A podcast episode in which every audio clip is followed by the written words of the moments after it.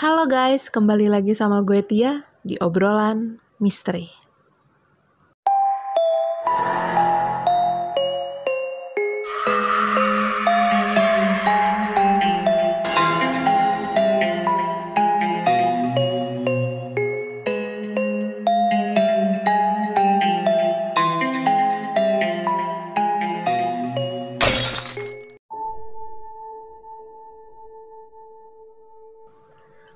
Kalian semua, aku sudah lama tidak menyapa kalian para pendengar podcast setia obrolan misteri. Makasih ya udah mau ngedengerin terus walaupun isinya kadang-kadang absurd dan tidak ada horor-horornya sama sekali. Tapi terima kasih udah stay terus di sini. Love. Gak kelihatan kan love-nya? Namanya juga cinta sering tidak terlihat tapi dapat dirasakan. Tuh kan, kan baru gue bilang absurd. Ini mah kagak jelas, ini podcast misteri apa podcast cinta gitu loh. tapi nggak apa-apa, yang penting selama kalian terhibur dan gue siap menemani kalian kapan pun dan di mana pun. Oke? Okay? Nah, ini kan kebetulan udah lama nih. Segmen celoteh misteri nggak ada updatean ya. Terakhir itu gue bahas celoteh misteri di episode yang keberapa tuh tentang kota Padang 12 yang ada di Kalimantan, kota gaib. Itu juga merupakan saran dari salah satu teman podcaster gue juga. Dan ya gue tertarik buat searchingnya dan tada episodenya keluar deh. Nah di segmen celoteh misteri kali ini kayaknya gue yang karena lagi sendiri. Enggak sih gue emang tiap hari sendiri ya guys. gue kepikiran aja gitu loh. Kalau gue lagi sendiri kayak gini, gue bisa tahu gue bener-bener sendiri dalam tanda kutip itu apa aja sih tanda-tandanya. So, kali ini kita akan ngebahas tentang tanda-tanda di sekitar kamu ada makhluk halus. Jeng jeng jeng. Harusnya gue pengen intronya kayak gitu ya, tolong ya uh, Mas editor dicatat nanti uh, ada musik jeng jeng jengnya jeng jeng jengnya terserah lah kayak gimana. Yang penting ada jeng jeng jeng gitu pasti kan pernah lihat kan di show show kayak gitu di TV nah ada lighting lightingnya ini kan karena podcast ya. Ya udah musiknya aja deh. Nah, daripada gue kebanyakan ngalor ngidul dan tidak jelas mau dibawa ke mana, nyanyi dong gue langsung nih. Kita langsung aja cari di Google. Seperti biasa 5 tanda di sekitar kamu ada makhluk halus dan gue menemukan situs yang pertama dari urbanasia.com Judulnya Hi 5 tanda di sekitar kamu ada makhluk halus. Oke ini tahun 2019 ya udah setahun yang lalu Guys, pernah gak sih kamu ngerasain merinding saat berada di satu tempat? Saat merasakan bulu kuduk berdiri, terkadang pikiran negatif pun otomatis muncul. Dan merasa bahwa ada sosok makhluk halus di sekitar kita. Tapi tidak semudah itu loh, ternyata ada ciri-ciri khusus yang memang menandakan kalau kita lagi dideketin sama makhluk halus. Bahkan kita sering tidak menyadarinya iyalah dideketin makhluk halus aja nggak nyadar. Dideketin dia yang udah payah-payah berjuang untuk kamu aja. Kamu juga kadang tidak menyadarinya. Apa sih Tia? Gak jelas banget kayaknya gue ngomong. Ya intinya kayak gitu. Udahlah langsung aja ke nomor satu. Bulu kuduk merinding. Ciri-ciri pertama adalah bulu kuduk yang merinding saat kita lagi ada di tempat-tempat tertentu yang suasananya sangat mendukung. Contohnya angker, lembab, kotor, dan bangunan kosong. Hmm, kalau misalnya kalian kayak datang ke satu rumah, main ke rumah teman gitu, bukan rumah mantan ya. Kalau rumah mantan gue yakin itu kalian belum nyampe pagarnya aja tuh udah menggigil. Apalagi kalau ternyata di teras rumah mantan kalian, mantan kalian lagi sama pacar barunya. Wih, itu bukan menggigil lagi. Asmanya langsung kamu. Enggak sih, itu garing banget. ya intinya kayak gitu kan. Nah, jadi kalau misalnya kalian datang ke bangunan kosong dan kalian ngerasain bulu kuduk kalian berdiri merinding ya berdiri berdiri sama merinding sama kan Berdi merinding itu berdiri kan oke gue penasaran kita cari lagi nih bulu kuduk berdiri. Hmm, ya berdiri sama merinding itu sama. Itu tuh, oh ada ilmiahnya guys. Otot-otot kecil yang terhubung dengan folikel rambut pada kulit yang akan berkontraksi dan inilah yang menyebabkan rambut-rambut halus di permukaan kulit lengan atau kaki Anda menjadi tegak. Fenomena ini disebut dengan bulu kuduk berdiri. Hmm, oke. Okay. Nah, jadi itu salah satu contoh dari bukan contoh, itu tuh salah satu ciri-ciri ciri-ciri kalian ada di sekitar makhluk halus. Kebalik. Makhluk halus ada di sekitar kalian. Gue ngomong aja kebalik apalagi otak gue ya ampun. Tapi perasaan aku sama kamu nggak pernah kebalik kok nih perasaan kebalik bagaimana ceritanya? Coba.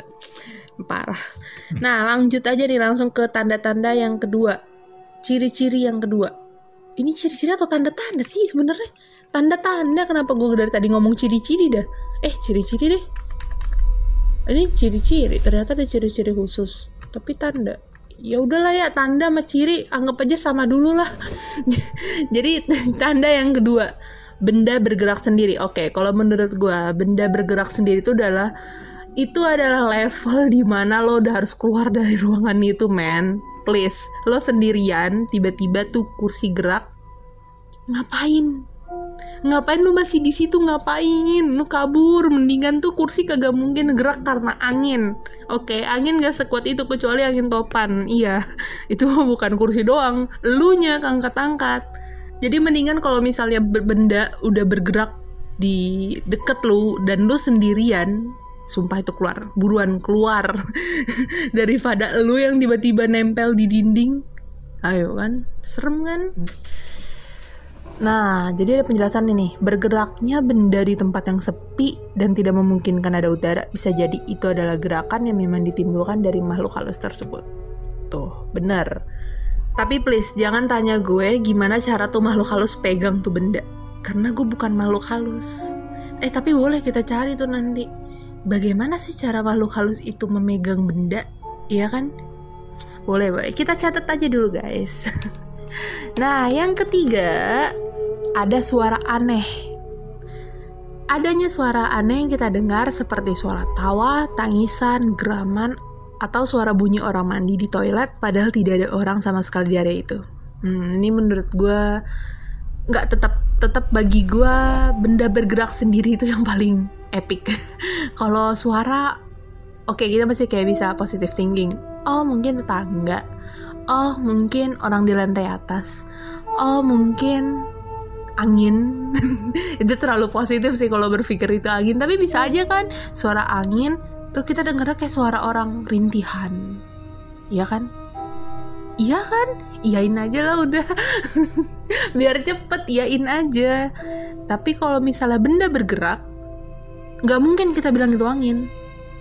Ih kursinya gerak angin kali. Gak gak itu sama sekali kayak ya ampun itu logika aja udah gak bisa berpikir. Angin gerakin kursi. Iya kecuali kalau kursinya terbuat dari kertas kali. Langsung terbang. Terbang melayang.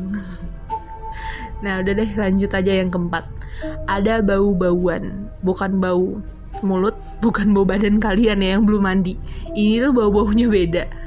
Dan kalau gue di sini nggak dijelasin bau-baunya itu seperti apa. Cuman menurut yang gue tahu bau-bauan itu seperti kayak bau busuk.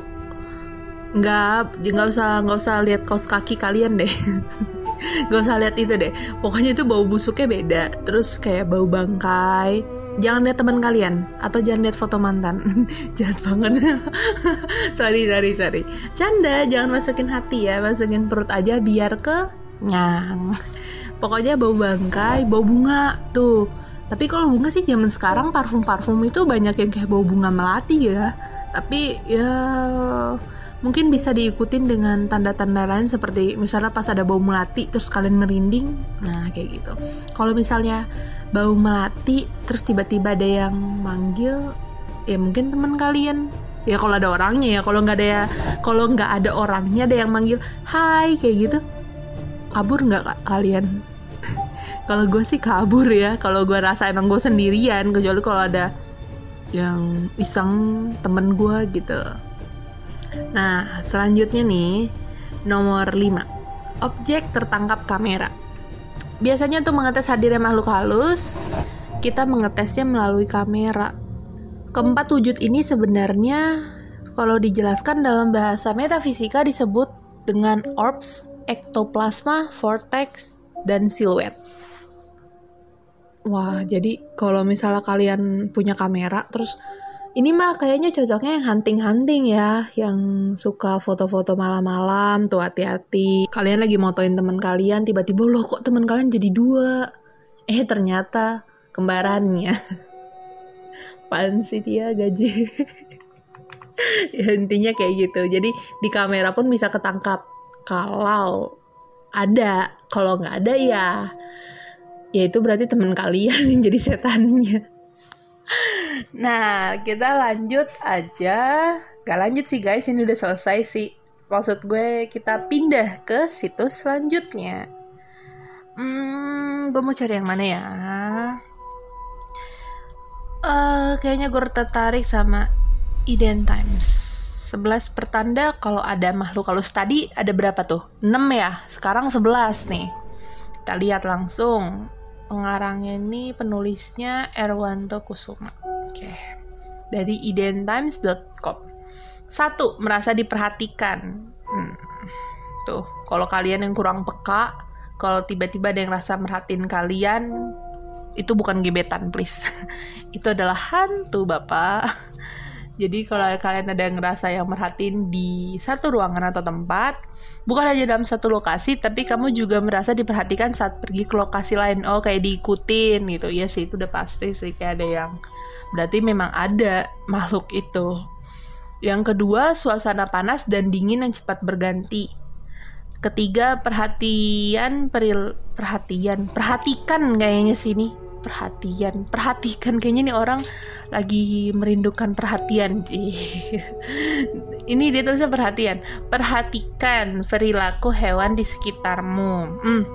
Ya, apalagi kalau yang punya apa binatang kayak sejenis anjing atau gue nggak tahu kalau kucing sih ya. Kayaknya kucing juga pernah deh. Katanya kalau kucing kayak ngeliatin kita terus dia tuh bukan ngeliatin kita tapi ngeliatin sosok yang ada deket kita Nah, kalau anjing itu yang paling jelas karena saat dia ngeliat sesuatu yang mungkin anjing itu kan paling kenal kan ya sama orang-orang di sekitarnya gitu kan. Masa orang-orang yang selalu ada sama dia dia tahu. Nah, pas muncul sosok ini biasanya dia bakal langsung gonggong-gonggong terus kayak gitu. Selain anjing sama kucing, ayam. Nah, yang nyebut ikan please. Lu pikir ikan ngasih tandanya bagaimana ceritanya bapak? Tuh ikan loncat-loncat gitu tuh. Yang nyebut ikan tolong ya keluar aja sekalian. tolong pintu keluar ada di sebelah kiri saya. Nah kalau ayam ayam kalau ayam itu nggak tadi gue bukan latah ya maksudnya mau ngasih tahu ayam. Ayam itu tuh gue pernah baca cuma uh, gue agak lupa apa ya ayam berkokok di waktu subuh? Kalau nggak salah ya kalau nggak salah kalau salah ya maafin. Kalau nggak salah tapi kita cari aja. Kenapa kita tidak cari? Kenapa kita harus menebak-nebak? Ayam. Ayam ber uh langsung keluar ayam goreng di pencarian Google gue ayam berkokok di subuh. Oh di malam hari. Ada nih di malam hari nih kita cari. Ayam memang terkadang berkokok di malam hari karena itu adalah waktu ayam tidur. Hmm, gak ada horor-horornya. Oh ada misteri ayam berkokok tengah malam sering dikaitkan. Nah, oke okay, kita pindah dulu ke situs bali.tribunnews.com Iden Times-nya kita tinggalkan sebentar ya, kamu jangan ke mana-mana. kita buka situs ini dulu karena gue juga uh, agak sedikit Penasaran? Ayam berkokok di tengah malam. Mitos ayam berkokok tengah malam sering dikaitkan dengan berbagai hal mistis. Apa arti sebenarnya? Ini dari situs bali.tribunnews.com. Oke, kita lihat di sini dibilang mitos ayam berkokok tengah malam kerap kali dikaitkan dengan berbagai hal mistis atau kejadian yang tak masuk akal di sekitar kita. Misalnya saja kepercayaan masyarakat tanah Jawa umumnya mengatakan mitos ayam berkokok tengah malam menandakan adanya setan atau makhluk gaib yang berkeliaran atau kehamilan yang tak diinginkan. Hmm. Padahal sebenarnya mitos ayam berkokok tengah malam dapat dijelaskan secara ilmiah dengan ilmu pengetahuan tanpa mengkait-kaitkan hal gaib. Seperti itu kita baca singkat saja ya karena kita akan kembali lagi ke Eden Times.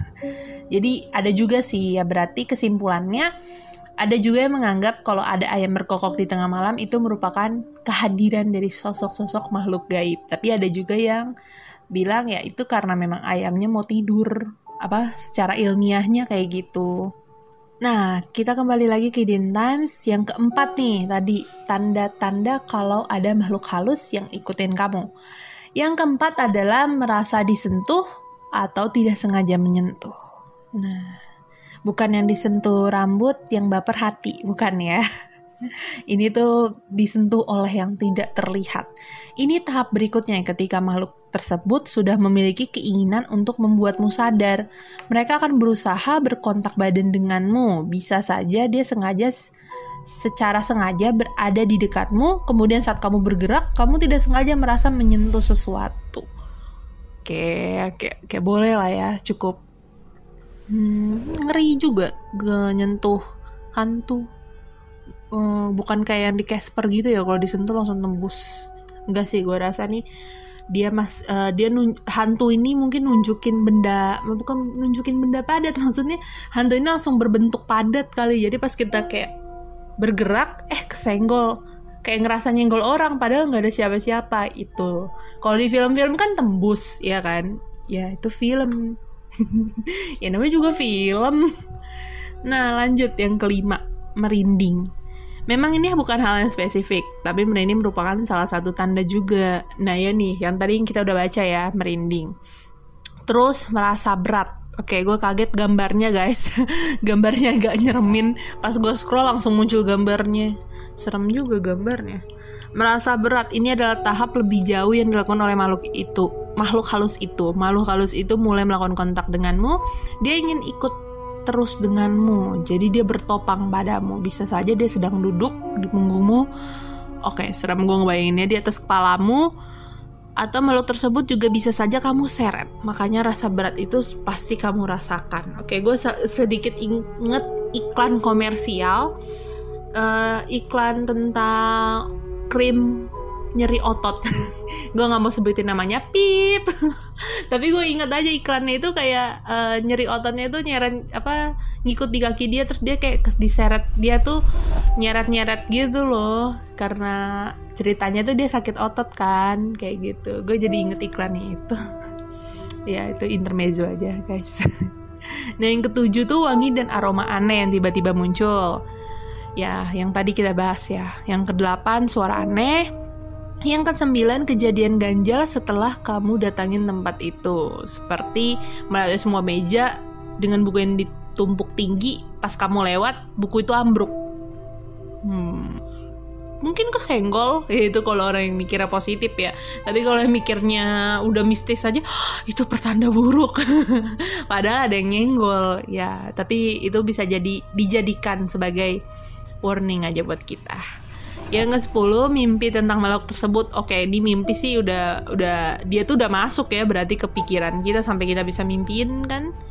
Yang ke-11 terakhir kamu melihat sosok-sosok atau bagian dari sosok itu.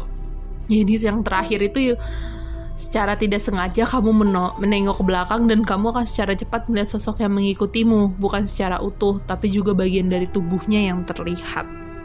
Oke, yang terakhir ini paling epic. Di antara yang gue bilang tadi benda bergerak sendiri ini yang paling epic lagi nih. Lo nengok ya udah kelihatan langsung gitu loh. Jadi nggak perlu pakai tanda-tanda segala macam. Udah nemu aja. Eh ada yang ngikutin.